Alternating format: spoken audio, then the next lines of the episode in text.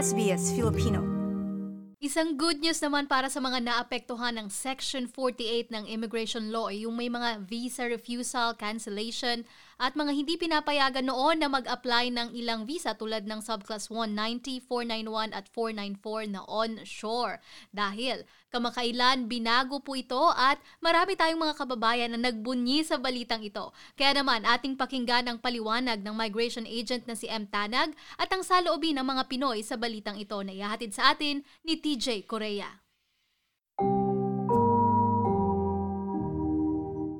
definitely very happy and very relieved na may ganito pong changes sa um, immigration po within Australia. Yung natatanging kailangan ko po para makapag-apply ulit ng PR. In a way, quite nervous din kasi nagbago po ulit ng requirements ang state nomination. so may konting iba na naman po. So sana po, same as before, matanggap po ulit. Pero fingers crossed na lang at magpasa. Napatalon sa saya si Adrian Ong, isang physiotherapist sa Sale, Victoria, nang malaman ang balitang magkakaroon ng pagbabago sa migration law ng Australia. Simula 13 ng Nobyembre kasama na sa visa na pwede i-apply ng Section 48 barred applicants ang Visa Subclass 190 Skilled Nominated Visa, Subclass 494 Skilled Employer-Sponsored Regional Visa at Subclass 491 Skilled Work Regional Visa.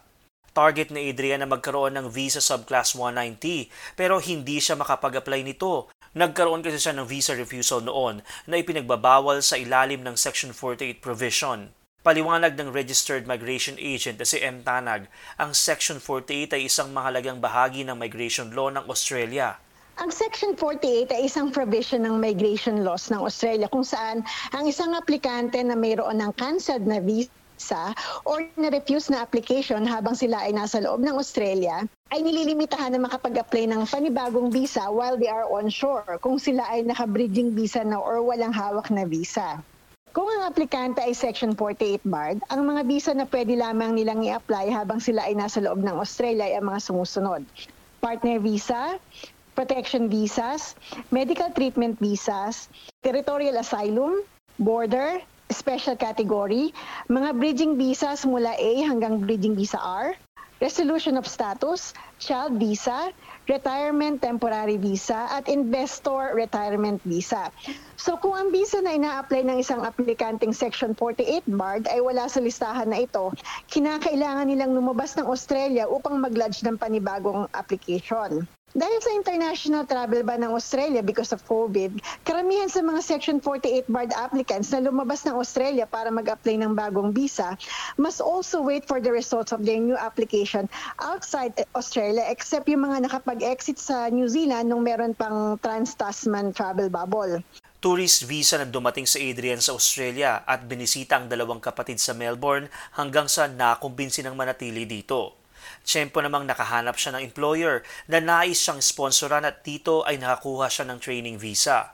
So from yung training visa po, na-expire po siya ng August 2020. Para kung maka-lawfully stay po ako within Australia, kailangan po na mag-apply ng isa pang visa.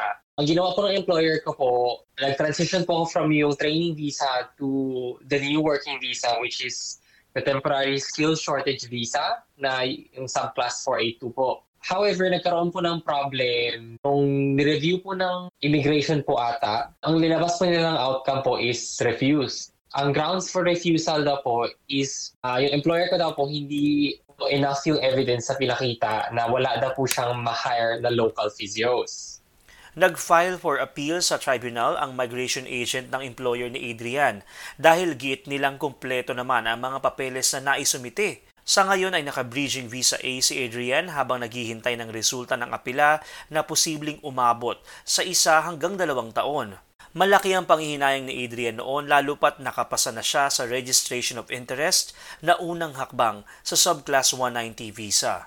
Naging successful po ako sa pag-apply ng Registration of Interest ko po sa Live in Melbourne which is parang step one po siya to get um, uh, Victorian State nomination. But because my uh, working visa application got refused, nawalan po ako ng substantive visa para po mag-apply po ng another visa ang, uh, to file for a second visa application which is for my permanent residency. dahil po sa Section 48 bar. So, ang nangyari po is kailangan ko pong i-let go yung successful application kasi mag-expire din po yung within 2 months. Ang expected po na, na outcome po ng tribunal is within 12 to 18 months from the date of submission. So, matagal-tagal po yun. Paliwanag ng migration agent na si M. Tanag ang mga katulad ni Adrian na mag apply ng Skilled Nominated Visa Subclass 190, Skilled Work Regional Visa Subclass 491, at Skilled Employer Sponsored Regional Visa Subclass 494 ay hindi na kailangang lumabas ng bansa.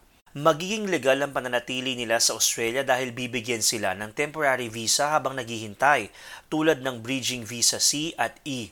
Ayon kay M, ilan sa mga aplikante na hindi umabot sa balitang ito ay nakalabas na ng bansa at hindi na saklaw ng bagong panuntunan.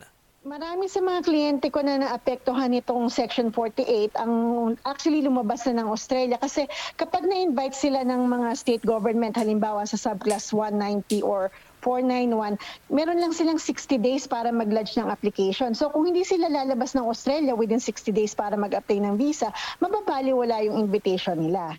Dagdag ni M, ang visa subclass 190, 491 at 494 ay mga visa na targeted para sa skilled migrants upang mapunan ang kakulangan ng mga magagawa sa regional areas. Ang Surplus 190, ito ay isang points-tested permanent visa kung saan ang mga state government ang nagno-nominate sa visa applicant. Ang mga holders ng Surplus 190 must commit to living and working in the state who nominated them for at least two years. Ang Surplus 494 ay isang temporary visa kung saan ang isang aplikante ay inisponsoran ng isang eligible Australian employer na located sa regional area. Ang pangatlo, yung tinatawag natin na subclass 491, ito ay isa ring temporary visa kung saan ang aplikante can be nominated to apply by a state or territory government at pwede ring isang eligible relative ang mag-sponsor sa applicant. This visa requires the applicant to live, work, and study in a, in a designated regional area. Ang 494 at 491 visa holders ay maaaring maging eligible para mag-apply ng permanent visa matapos silang tumira sa isang designated regional area for 3 years. Payo rin ni M sa mga aplikante siguraduhing tama at nakahanda ang mga dokumento upang maiwasan ang delay sa proseso. Those people applying for uh, subclass 190 at saka 491, yun kasi ay mga points tested na visa. So the more you can increase your points, the higher your chances of getting invited. At saka yung ties mo dun sa state na yun, kung paano mo patutunayan. Yun naman sa 494 kasi dahil ano siya, employer sponsored, usually yan ay para sa mga tao na talagang may skills na kailangan nung, nung employer na yon. And tip lang din sa mga nag apply when you're applying for expression of interest para dun sa 190 at saka dun sa 191, huwag mo ititik yung lahat ng state uh, um, na available. Kasi kailangan mong patunayan doon sa state na yon na meron kang commitment na kumbaga talagang titira ka dun sa state na yun ng at least two years. Kung ititik mo lahat yung state for state sponsorship, ibig sabihin, it's like you're shopping around. Pangarap ni Adrian na maging permanent resident o citizen sa Australia para makasama ang mga kapatid sa Metropolitan Melbourne at pinoproseso na rin nila ang papeles ng kanilang mga magulang sa Pilipinas. Isa lang si Adrian sa mga Pilipinong nakaantabay at umaasa sa mga pagbabago ng mga batas at panuntunan na makakatulong sa kanila na tuloy-tuloy na makapagtrabaho at makapanatili sa Australia. TJ Korea para sa SBS Filipino.